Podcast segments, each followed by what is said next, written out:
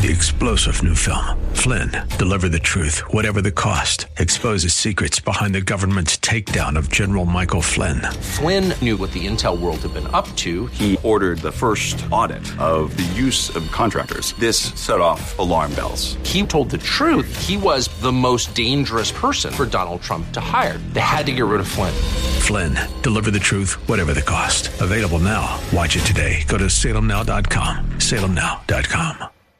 Welcome back. Whenever one of my teachers uh, privileges us with his presence, I sit up a little straighter and pay a little bit more attention. Meir Jolovitz is not only one of my teachers, I don't know if anyone who has taught more people more Middle East history than Meir Jolovitz. I don't know anyone who knows more deeply about Middle East history uh, within a mile than Meir Jolovitz. He is the past National Executive Director of the Zionist Organization of America, formerly with the Institute for Advanced Strategic and Political Studies. Uh, we are blessed to have him as a member of our local community. Has a great column uh, over at the Israel Israel National News, israelnationalnews.com on the Saudi Iranian Concord, Concord, facts and fiction in the Middle East. We're going to talk to him a little bit about that. And also, this question many of you have been asking me about, which is what is this whole fight about the judiciary in Israel about? Teacher, Meir, Mr. Jolovitz, welcome back to the show. Seth, I am honored, truly honored. Thank you. Honor is ours. Let's start with your column at Israel National News. The Muslim world has learned to exploit the West for its own benefit, while Israelis are proving that Jewish intelligence is a myth. I remember, Meir, uh, before I let you go, uh, let you start here. I remember when uh, Charles Murray came out with a study on various cultures and their intelligence, and Michael Ledeen, a Sephardic Jew himself, said, "You've got the Jewish thing all wrong. You think we have a higher intelligence quotient." He said, "You ever see how Israel runs itself? It would disprove your thesis in a trice." anyway, Meir. yes, yes, I've often uh, I've often noted particularly to the Jewish audiences, uh, the myth of Jewish intelligence. Yes, yes, indeed. All right, take it away. What are we saying in Israel National News today, sir? Okay, um, well, we have two threats uh, that Israel confronts, and I guess we're going to address both of them. One is external. The external is the ongoing threat of the Islamic Republic of Iran and the fact that they are fast forwarding their endeavor to establish a nuclear military capability. And uh, juxtaposed to that is uh, an internal struggle, which has everything to do with Israel's Supreme Court uh, and the fight over judicial reform. But I think you want to take the first. Yeah. Um, yeah. Okay. Yeah. What's happened? What's happened lately, and it's caught a lot of the so-called, and I usually qualify by saying so-called experts by surprise, is the fact that the Saudis who have been uh, a long-time enemies of Iran, and it actually works more strongly the other way. Iran has been a bitter rival of the Saudis. Um, all of a sudden, there's some kind of rapprochement. They've gotten together, uh, theoretically at least. I don't believe that it's going to last long. Uh, and they've decided that they were no longer going to fight each other because they were concerned about their own external threats other than one to the other. And allow me, if I may, to explain that. The Saudis, who we have mistakenly believed are moderates, mind you, the anti-American sentiment that one finds in the madrasim in America um, are 98% sponsored by the Saudis and their version of Wahhabism, um, a very intense form of Islam, which basically says that there's no place uh, for anyone other than Islam in this world. Nonetheless, the Saudis have been much more much more moderate in their pronouncements over the last couple of years, and certainly even over the last couple of months, to the point where everyone was expecting some kind of Saudi Israeli uh, reconciliation. I don't know that there's a we there because they were never together in the first place, but nonetheless, all of a sudden we are surprised to find out less than two weeks ago that the Saudis and the Iranians are going to get together. Now, the Iranian desire um, or the intent was always to defeat the Saudis, um, and the so-called experts were wrong. Why were the experts wrong? The experts were wrong because they, rather than follow the facts, followed their own narrative. The reason the Saudis and the Iranians have gotten together is quite simple. The Iranians have noticed that Israel is engaged in a number of exercises, military exercises, possibly in preparation, possibly or probably in preparation for some kind of strike against the Islamic Republic of Iran because of its advancement of its nuclear capability. Um, Iran is concerned Israel is now in a position that it has to strike. Iran needs to somehow neutralize the Israeli threat. The Saudis had been very close to Israel because they considered Israel to be a game saver for them in combating Iran. Israel and the United States. Well, the Biden team, the foreign policy team, uh, which uh, specializes in appeasement, has disappointed the Saudis to such an extent that the Saudis no longer trust that the Americans will actually be there for them in the event of any kind of skirmish with the Iranians. So, on two fronts, Israel with its problems at home, America not a reliable ally to anyone in the world, well, perhaps Iran, all of a sudden is a concern for the Saudis, and the Saudis said, we're going to go with Iran. What we're going to do is we're going to diffuse the conflict. We don't know what Israel is going to do. We don't trust what Biden's going to do, which is nothing and therefore we are going to sit and break bread with Iran. Meir Jolovitz is our guest. Uh, Meir, let me ask you this. Uh, the Saudi government, it appears, and as you articulate, has taken a good look into the eyes of the uh, State Department and the foreign policy of this administration. Was there something to be said about, or was it window dressing? Uh, the, the the the slight reforms and nods to the West that we saw from or we read reports of about Saudi Arabia over the years just prior to Joe Biden's inauguration. There were all these reports about uh, the, the, the the the new Saudi Arabia, if you will. Was that window dressing or was that real? And was there a growing um, a growing alliance? I know there was always an uneasy alliance with the United States and Saudi Arabia, but was there a growing one? Between the United States and Saudi Arabia, or was it all so much window dressing, and yet we have pushed Saudi Arabia closer to Iran uh, and nothing less than that? Much of it, in fact, was window dressing. Okay. Uh, 60 Minutes did an entire segment, I think, on Saudi Arabia finally allowing women the right to drive. Right. They were never allowed to drive before. Well, what they didn't tell you was the footnote. The footnote was that they were allowed to drive as long as there was a man in the car, right. and they were allowed to drive as long as it was the sun was shining. They couldn't drive at night. Uh-huh. So much of it was indeed window dressing. But the, the Saudis were concerned about the fact that the Biden administration, uh, because they had no such fear with the uh, the previous administration uh, that the Biden administration was going to let them down. The Biden administration is as close to Iran, notwithstanding the fact that they've not yet come to terms on a second Iran nuke deal. They simply don't trust Joe Biden, Antony Blinken, Jake Sullivan, and especially Robert Malley. They don't trust them. And because they don't trust them, they think that they might indeed be attacked by Iran. Therefore, they need to somehow get closer to Iran. As far as Israel is concerned, the IAEA the International Atomic Energy Agency announced just three weeks ago that the Islamic Republic of Iran is on the threshold of developing a nuclear military capability, and therefore Israel needed to act. Both countries were concerned about um, what was happening outside of each of those respective countries and decided we're going to get together for the moment. And I want to tell you, history shows us that any arrangement that one finds, any so called peace arrangements between Arab nations, Muslim nations, because in this case, Iran is not an Arab nation, it's a Muslim nation, they don't last very long. Uh, you you had mentioned that, and I wrote a note when you said that in, initially. I wanted to ask you about that. History doesn't teach that these things do last very long, do they? They're very convenient. They're very personality driven. Sometimes they're even uh, very transactionally driven, but they don't tend to be durable, do they? They don't, and especially in this case, Seth, and the reason is because both those nations lay claim to being the representatives, the true representatives of Islam right. and its destiny. Right. Uh, and that doesn't work. Keep in mind, for the audience, uh, Iran is, we're talking about a Shiite, and we're talking about the Sunnis coming from the Saudis, right. even though it was a, the, the Wahhabi uh, element of it. But nonetheless, these are not people who see eye to eye, even under the banner of Islam.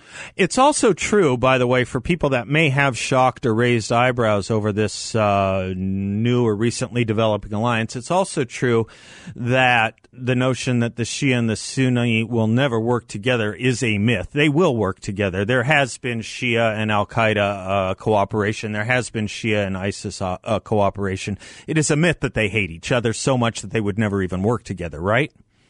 In most cases, when they've operated together, it's because of that of, of that maxim: "The enemy of yeah. my enemy is my friend." Yeah. Um, the many times that they have, in fact, cooperated um, basically comes down to their hatred for Israel. Yeah. Or the United the- States, I would imagine, too, right? In the case of Al Palestinian Qaeda, Authority right. and Hamas Right. are at war with each other, Right. but they have one thing in concert: Yeah. the eradication of the state of Israel.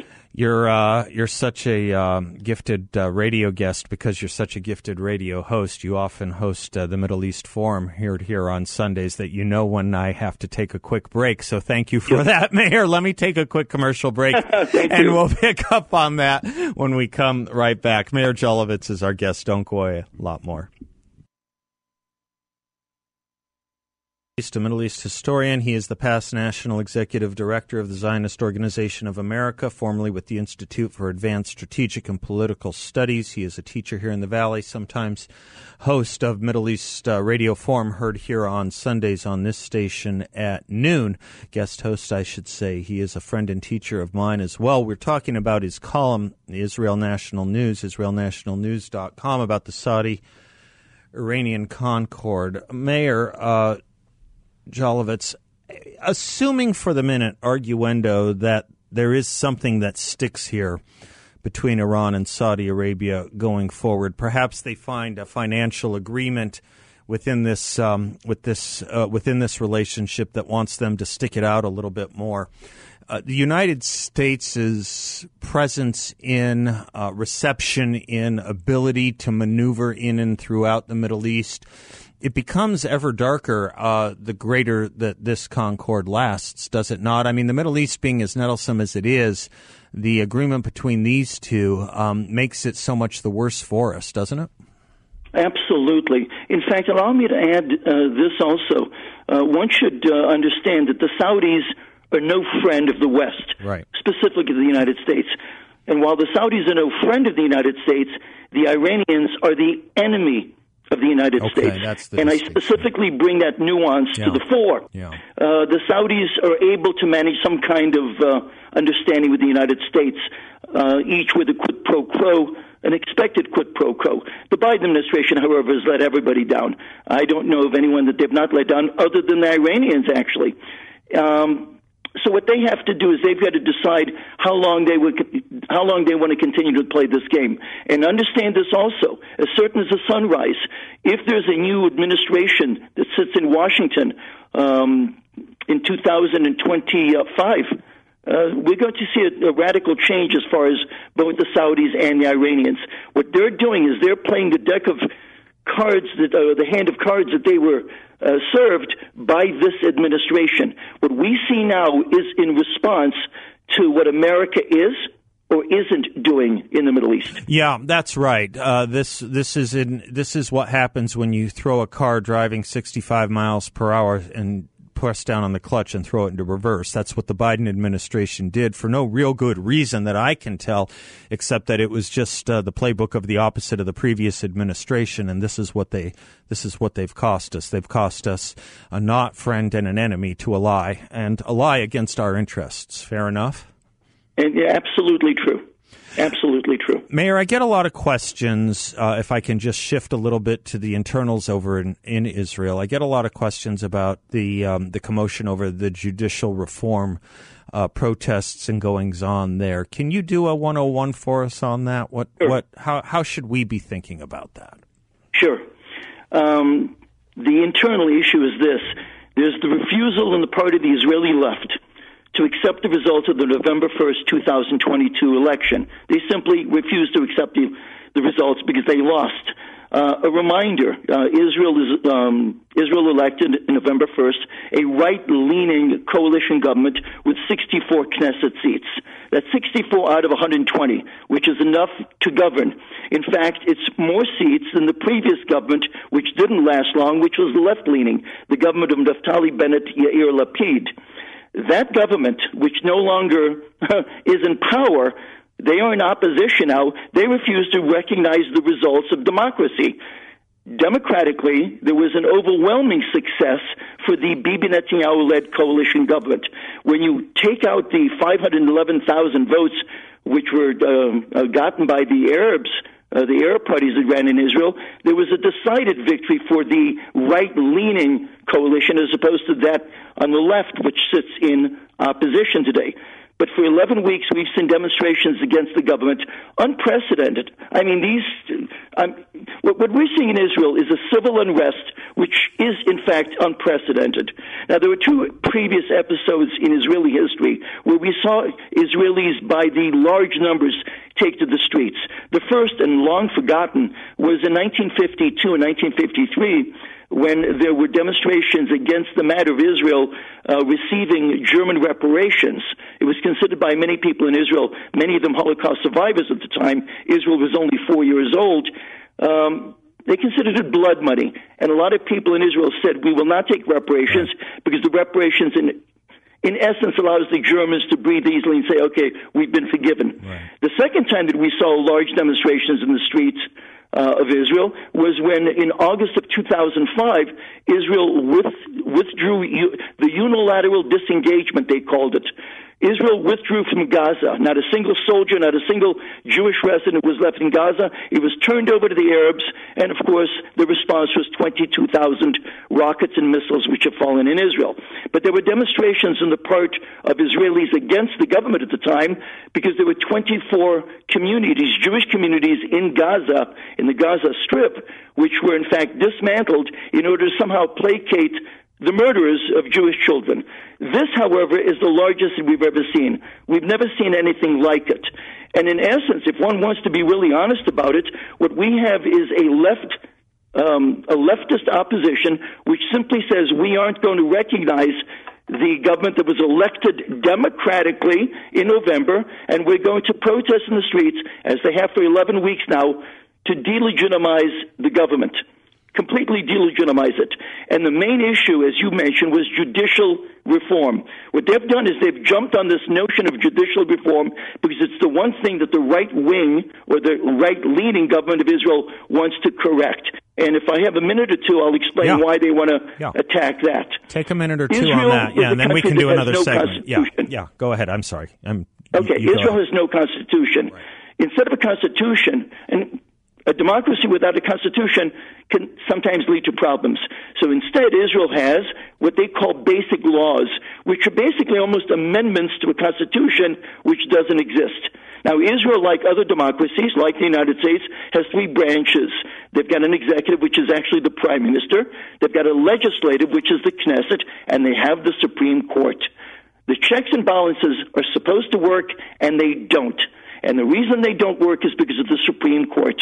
In Israel, the Supreme uh, Court, made up of 15 members, is heavily left, a very strong far left political persuasion.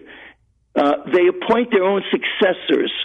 They appoint their own successors, which means it will always be left. The Arabs call, it, uh, call the Supreme Court in Israel our best friend. Mm-hmm. There's another issue, and this is the one that judicial reform is intended to correct. The Supreme Court, as it is constituted now, can override any legislation by the Knesset. They can simply reject or nullify any law that's passed. Now, where it's misunderstood in the Western world is this hasn't always been the case. This began in 1992 with one of the basic laws that I mentioned. Aharon Barak, a brilliant man and a strong leftist, still alive, retired, was a justice before he was the president of the Supreme Court, and what he did is he initiated a basic law and then another to, to strengthen that, which basically said that the Supreme Court could basically override legislation, override legislation, which basically said that they were the most powerful body doing political work in Israel. Let me pause you on that. Yeah, the new coalition me... government that I spoke about that was elected on November 1st said no, not on our watch. And judicial reform is simply a move on the part of the Bibi Netanyahu government, led by Yariv Levin, who is its justice minister, to introduce what we call judicial reform to end what they call judicial tyranny of the Supreme Court. Let me pause you on that. Let me pick up on that on the next segment. This is beginning to ring familiar probably to a lot of American ears about the collapse of the separation of powers. We'll be right back with more from Meir Jolovitz.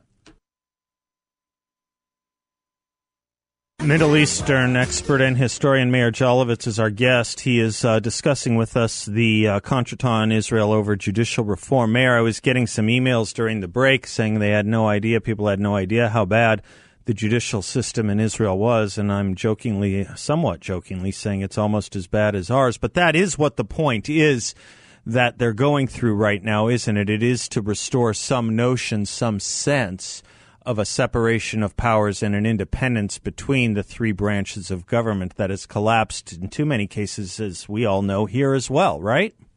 Right. The misunderstanding, particularly among uh, uh, those in the Western world who ostensibly support Israel, is this.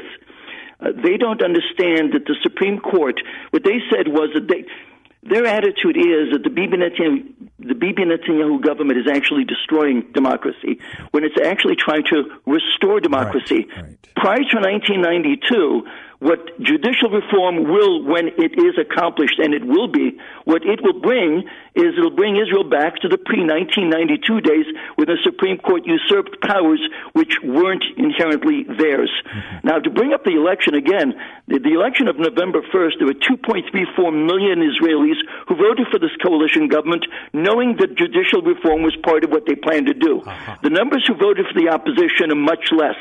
But the opposition, Saul Alinsky type, uh, understood the lessons of of uh, well making noise. They understood, and they made a, they've made a lot of noise. Eleven weeks in a row, demonstrations are growing, and if you look at the voices, well, there are two parties, for example, that are fighting uh, against the Bibi Netanyahu government. These are parties, leftist parties in Israel, that didn't even pass the threshold, which is 3.25% in the last election. In other words, the population of Israel didn't even vote them into the into the Knesset, and yet their spokesmen are some of the leading spokesmen against this government. We have former prime ministers, Ehud Barak, who basically likened Bibi Netanyahu to Hitler. We have Ehud Olmert, who called for bloodshed in the streets. Olmert, who spent time in prison, by the way. We have former defense minister Benny Gantz, who basically called for civil unrest. We have Tel Aviv Mayor Ron Huldai, who basically came out and said that only with violence will this government capitulate. This is a government which was democratically elected, and yet these people are throwing this bloodshed uh, around in order to do what? In order to get some of the people in uh, the coalition which serves today to somehow begin to question whether or not it was worth it. And a few have, and that is a very disturbing thing. Uh, a mention of uh, the Supreme Court because people don't understand exactly the powers that have been usurped by the Supreme Court. Not only, as I mentioned before, does the Supreme Court have a right to look at a law in Israel which was passed by a majority of the Knesset, however large that majority might be. It could be overwhelming but they have a right to say, no, we nullify it.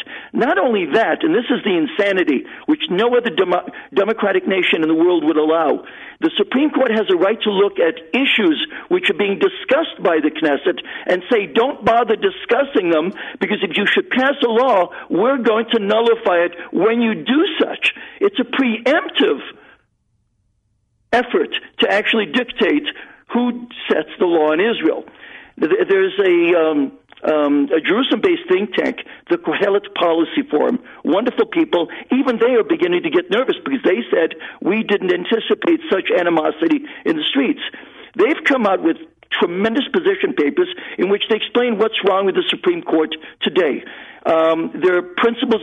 There are four issues by which the Supreme Court can base its judgment, and these are amorphous, nebulous terms. Mm-hmm. Principles of democracy, reasonableness, mm-hmm. enlightened opinion, and purposeful interpretation. Mm-hmm. Let me take one of them reasonableness. The Supreme Court in Israel today has a right to say about a law which is passed democratically by a majority of the Knesset, Israel's parliament, and say it doesn't sound reasonable to us, mm-hmm. and on the virtue of reasonableness, as they called it, they override it. It's insane. It's capricious. It yeah, insane. Total caprice. Absolutely. Right. Yeah. Well, we're beginning to become very familiar with that very understanding here, too. It's good that someone is doing something about it or trying to do something about it. Maybe we can remodel ourselves after the reforms they do there in an ironic sense, huh? Meir Jolovitz, thank you so much for your time, your scholarship, your friendship. Appreciate you so very, very much. A privilege. Thank you so much. Thank you. I am Seth Leibsohn, 602 5089 60. We'll be right back. If I can uh, do a little bit of a of a callback to what I was saying in some of the stuff I was saying in my monologue uh, in the previous hour, um, I don't know if you, if you're also like me, you're getting a lot of people uh, speaking about just what odd times these are. Uh, very challenging for a lot of people uh, outside just economic issues. Um, I've been given some talks around town where I, I kind of refer back to Paul Harvey's notion of this being a testing time, an old phrase of his from a 1960 broadcast. And it seems like um, how would I describe what we're all kind of in? We're the kindest and the most charitable, and the people just doing the right thing are getting hit with what uh, Herman Melville called the universal thump. Uh, he put it in Moby Dick. The universal thump gets passed around, and the challenge is, I guess, if I can quote another author, Rudyard Kipling, is about whether we can keep our heads when all about us are losing theirs and blaming it on you. This is part of the adult mental health crisis that's taking place as well. Well, I was talking about uh, the testing time, and it dawned on me um, maybe it'd be good to hear a little bit of that old wisdom from old Paul Harvey. Um, I pulled a section from it that I think you guys just might like. And um, if you'll bear with me, I think you'll find it's kind of a message he gave this uh, in 1960. I think it's a message we could all use right now. He's talking about what it is that made us so special in the first place as a country. May I, can I do this, Bill? I can play a little Paul Harvey, can't I? Let us determine first the source of our strength. How come, after thousands of years of experiment, our new nation has come so far so fast? All this in less than 200 years. What is the secret of our success? Well, I think it had to do with a basic American's creed. Perhaps it never passed the pioneer's lips in this form, but if it had, I think he would have said something like this I believe in my God, in my country, and in myself.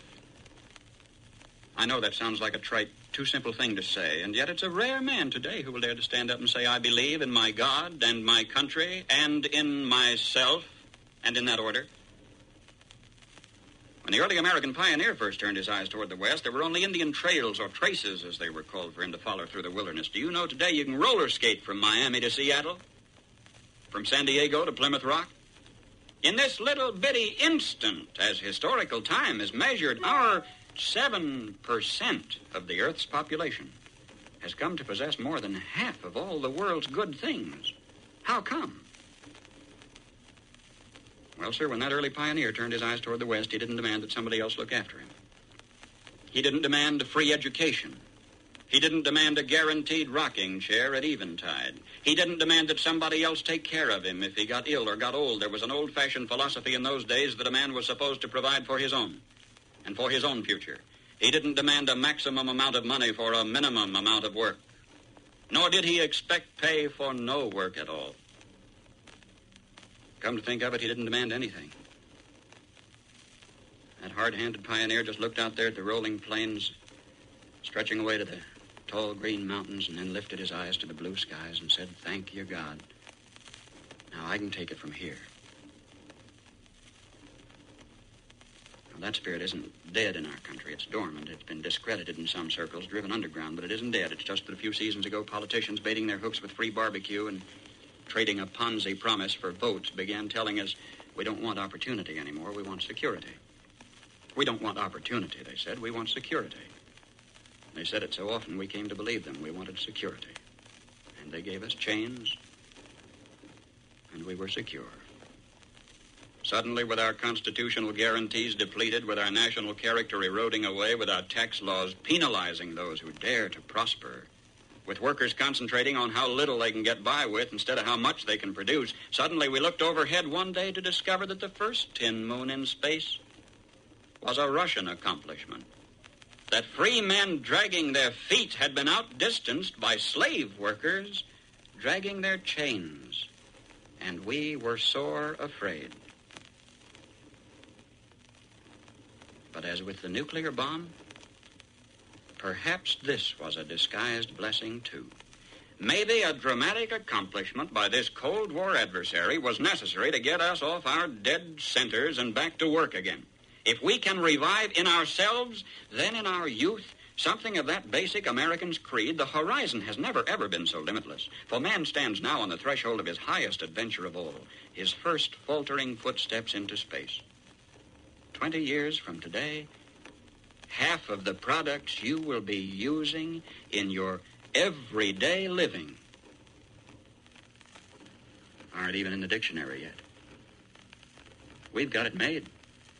If we just keep on keeping on, we've got it made. And if we don't, we will follow those other great nation states of history into the graveyard of ignominious oblivion. History promises only this for certain. We will get exactly what we deserve. Isn't that message trenchant now? Isn't that message important now?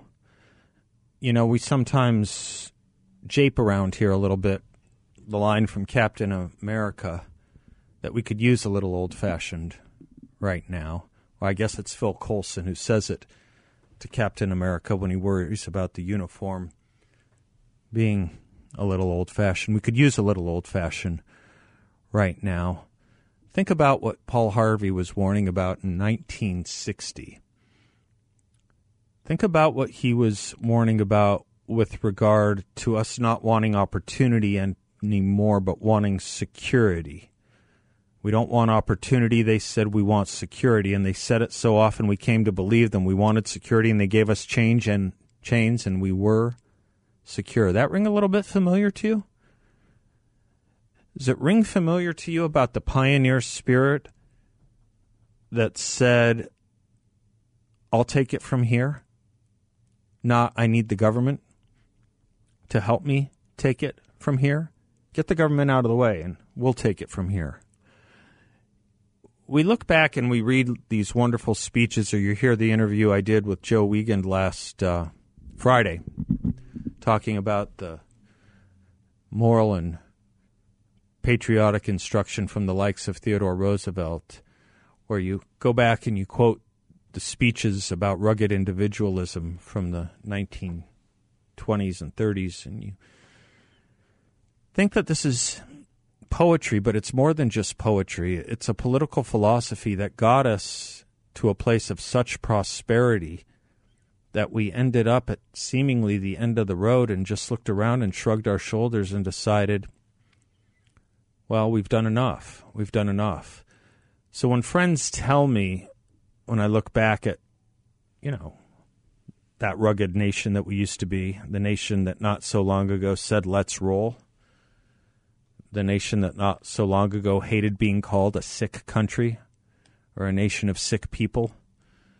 And they tell me we were a different country then. Yes, we were a different country then in some respects because Americans are always renewing, right? We're always bearing new births and bearing old people.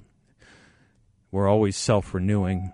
But that is the task, isn't it? Self renewal the self renewal needs to come rather quickly, I think. I don't think we have a lot of time left. It is, as Paul Harvey said, best described as a testing time. Aren't the stars and stripes a little old fashioned? Everything that's happening, the things that are about to come to light, people might just need a little old fashioned.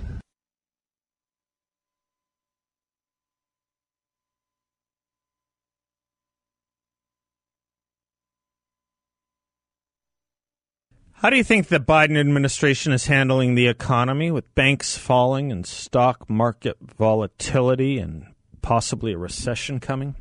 What if you could invest in a portfolio with a high fixed rate of return that's not correlated to the stock market or the Fed? A portfolio where you'll know what each monthly statement will look like with no surprises. You can turn your monthly income on or off, compound it, whatever you choose, and no loss of principal if you need your money back at any time. It's a secure collateralized portfolio that delivers a high fixed interest rate where your interest is compounded daily, you're paid monthly, and there are no fees. Talk to my friends at YRefy. They're local. You can visit with them. I know them well. They're trustworthy and honest, and you won't get a sales pitch. They leave that up to Larry Elder and me. YRefy is a due diligence approved firm. You can earn up to a 10.25% rate of return. That's right, a 10.25% fixed rate of return. Check them out at investyrefy.com. That's invest, the letter Y, then refy.com, or call 888-Y-REFI-34, 888-Y-REFI-34. John Hinderaker is pointing out that Piers Morgan has an in-depth interview with Ron DeSantis that's going to air on Thursday, and uh, portions of it have been uh, released. Looks like Ron DeSantis is now taking the gloves off and punching at Donald Trump. You never know what foibles are going to bring down a hero. It is a for, it is a famous in Greek lore that it is the foible that can bring down men of great heroic seeming impermeability. And um, Ron is swinging for the fences, it looks like, in this interview with Piers Morgan. It's going to be really interesting now. And uh, I agree with John. I think we can say the race for the 2024 Republican presidential nomination begins this week. Don't go away. A lot more coming up. We'll be right back. Three star general Michael J. Flynn, head of the Pentagon Intelligence Agency, knew all the government's dirty secrets. He was one of the most respected generals in the military. Flynn knew what the intel world had been up to, he understood its funding. He ordered the first audit of the use of contractors. This set off alarm bells. The explosive new documentary, Flynn, Deliver the Truth, Whatever the Cost, and covers the facts behind this scandal. Flynn told the truth. He was the most dangerous person for Donald Trump to hire. I find out the worst enemy that I'm going to face in my life is right here in America. They took my assessment and they wanted me to change it. And I was like, I'm not changing it. They had to get rid of Flynn. With in depth interviews, archival footage, and never before seen personal records of the man behind the headlines. I just felt like I was drowning. Flynn, deliver the truth, whatever the cost. Available now. Watch it today. Go to salemnow.com. Salemnow.com.